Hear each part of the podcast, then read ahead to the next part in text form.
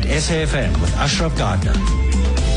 Interesting. In short, chatting to Gordon Muller about Chiefs and Pirates losing and uh, all that. But for now, TV, as we know, there are some changes certainly in the offering, and you will see that as a consumer of, of television. There's this whole digital rollout and what that means for things like set-top boxes and so. So I thought let's talk about two things. First about the technology, then about ownership, and then of course about what it means from a programming point of view and how that'll hopefully, well, should change your life. Gordon Muller is with me, the owner of GSM. Gordon, uh, good chatting to you. Mzansi Media, I think is by the way his, his Twitter handle. So appreciate your time. Thank you. Hi. No problem. Good to be here, Ashraf. Good. So let's just talk about the facts first. The, the, the, the, the changes. What, what in fact is happening and is not happening. Well, we're really just joining the digital party, Ashraf. I think that's that's the primary change. Um, the shift to digital uh, to broadcast across the world has, has, been, you know, gathering momentum. In mm, fact, we're mm. coming in very late to the party on this one. Um, why, why so?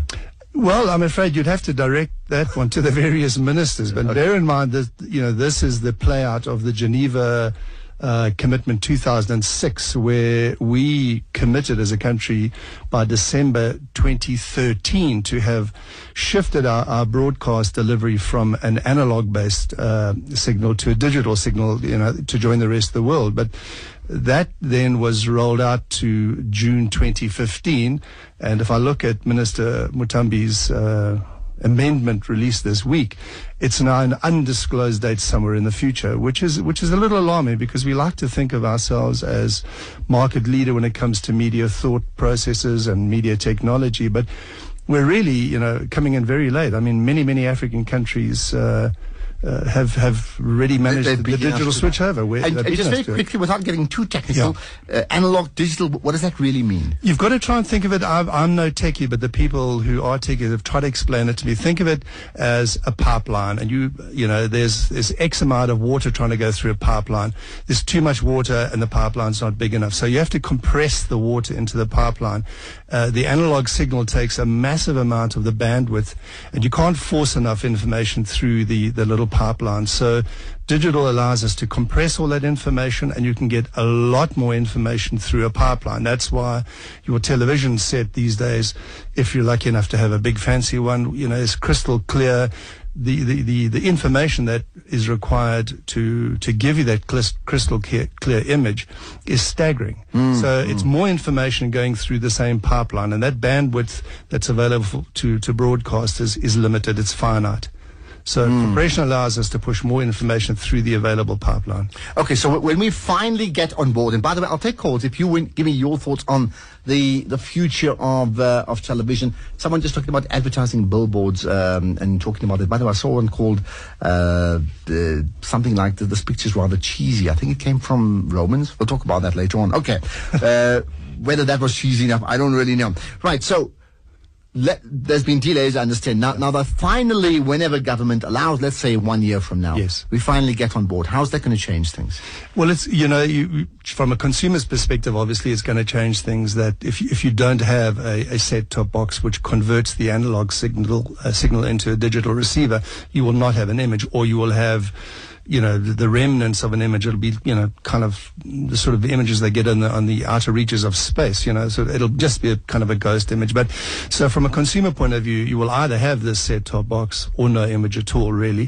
From a planning point of view, um, which is really my concern, well, not my concern, this is a fantastic time. I mean, this mm. is really exciting. I'm, I'm as excited about this as I was about the arrival of television in 1978. You, you think it's that oh, dramatic? Yeah, no, it's huge. It's watershed stuff. So because it's more information, more channels where the SABC has three channels now, arguably would have nine, possibly even 12, there would be many, many more options. So as planners, we're going to be faced with a tidal wave of information. We think we've got a tidal wave now, but it's nothing like what's coming our way. And it's going to completely shift the mindset. So the, luxury we have now of choosing spots here or a program there or my favorite this and that will disappear.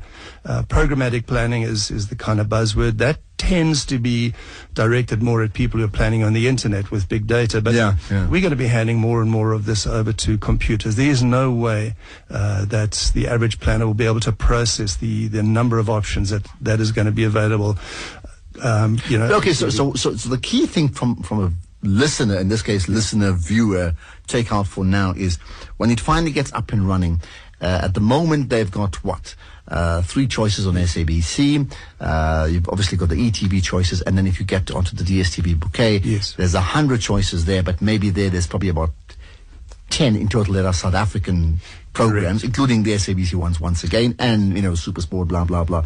And you're saying with the, with these changes, you'd get what, like 100 choices, It's it's got to be you know all in South Africa and, and not, and all free to air. Is that correct? Well, it, sh- it, it should be um, potentially that way. It depends on content. So you've got things like OpenView right now, you know, who are giving you free access to to channels that were not previously available. All you have to do is purchase a, a set-top box. So the set-top box, I think a lot of the the content that's being made available via things like OpenView is about selling set-top boxes. The big breakthrough in this development was the decision uh, not to allow Sentech uh, the exclusive monopoly on, on supply of set-top boxes. so it beca- becomes quite sexy. But what I'm concerned about is that if we have all these channels to to push information and content through, you know, there's there's a, a danger that we just load up the lowest common denominator. What it should be as a signal is an opportunity for more local content, more local language production, etc., etc. Now, the the problem with that is that costs. So what you're going to have is, in the ideal scenario, more locally produced content, which costs, but audiences which will be subdivided. So advertisers will get a more fragmented audience. So the cost and the audience fragmentation will mean a really high cost of television potentially going forward. But I, I foresee that to be a huge problem then, isn't it? Because what you're saying, the, oh, the, the number of TV channels will, will increase dramatically. Yes. Right? So hypothetically from 20 to suddenly 100 South African channels, uh, but the audience can't increase and it won't increase more than a few percent a year anyway. So that's negligible, right? Yes. And the spend can't increase. the spend can't increase. So what you're looking for, though, hopefully, is, is an increase in the overall impact of, of that spend. So, you know, our, our former president Nelson Mandela said it before. If you want to talk to a man, you know, it's in his head, you know, speak to him in a language he understands. If you want to talk to his heart, speak to him in his own language.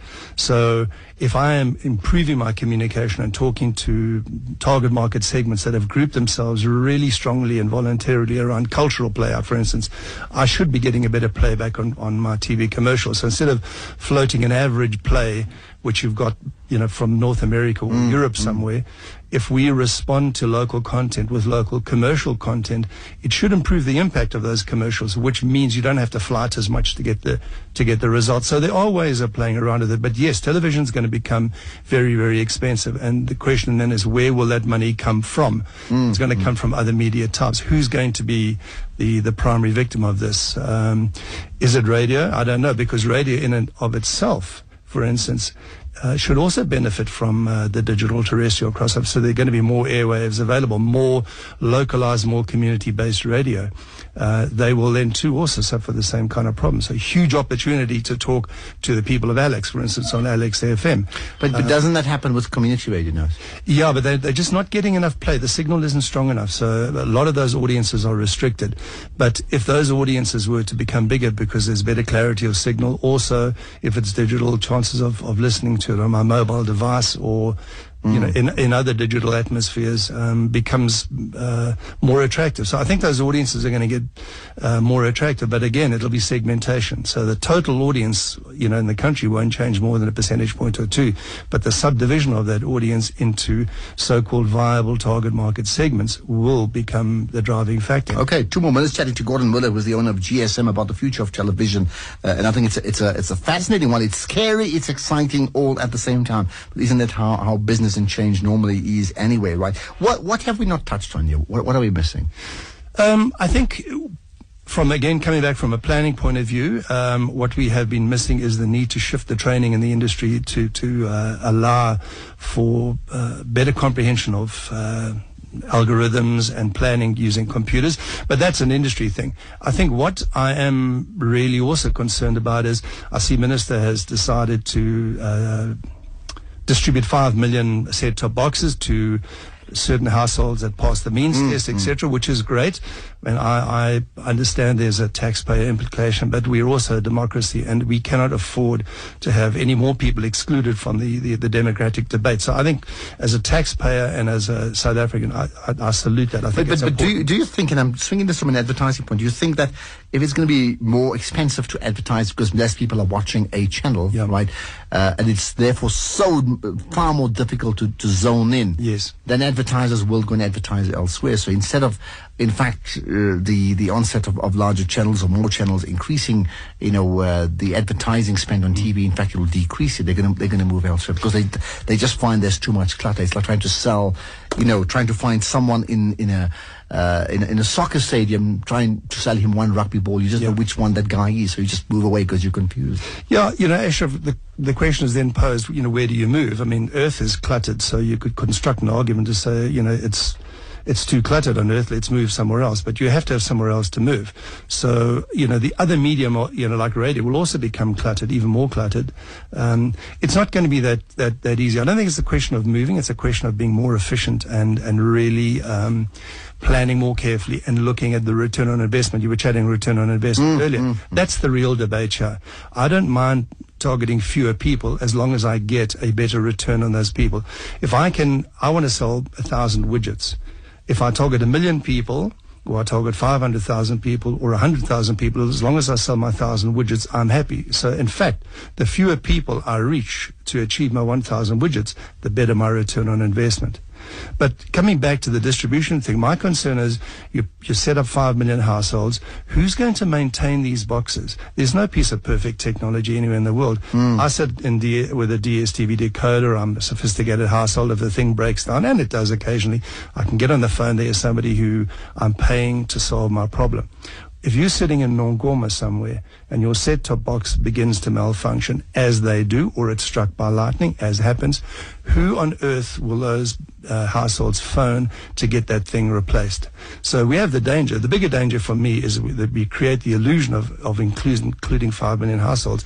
But in actual fact, many of them are going to fall out. How are we going to keep them in the game? So giving it away is one thing. Maintaining it's entirely another. I mean, I would think if you're in business, in, the, in that uh, repair business, you probably need to make a pitch with someone. I don't know who he is, but, but do that maybe now, so so you're on board 100%. uh, sometime soon. Gordon, appreciate your time. Thank you so much. Always a pleasure. Most, Thanks. most, it's a fascinating one. Gordon Muller, the owner of GSM, and you can follow him as uh, on Twitter as Mzansi Media. But think about this: how, how the future of television is going to look like. How, how TV, in fact, will will change with certainty. It's going to change. Whether you're going to like it or not is is what we need to be talking about.